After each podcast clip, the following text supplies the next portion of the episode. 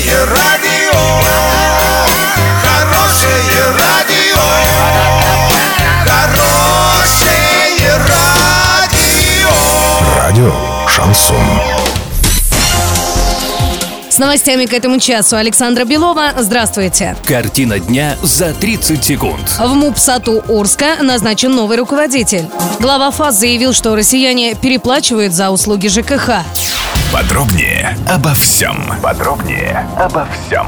В МУП САТУ Орска 12 марта назначен новый руководитель. Им стал главный инженер предприятия Дмитрий Белов. Напомним, предыдущий директор МУПа Дмитрий Мазитов покинул пост по собственному желанию 19 февраля.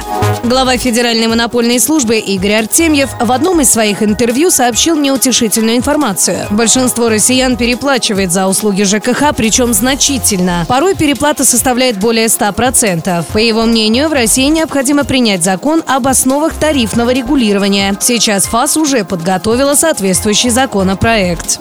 Доллар на сегодня 65.77, евро 74.07. Сообщайте нам важные новости по телефону Ворске 30 30 56. Подробности, фото и видео отчеты на сайте урал56.ру. Для лиц старше 16 лет. Александра Белова, радио «Шансон Ворске».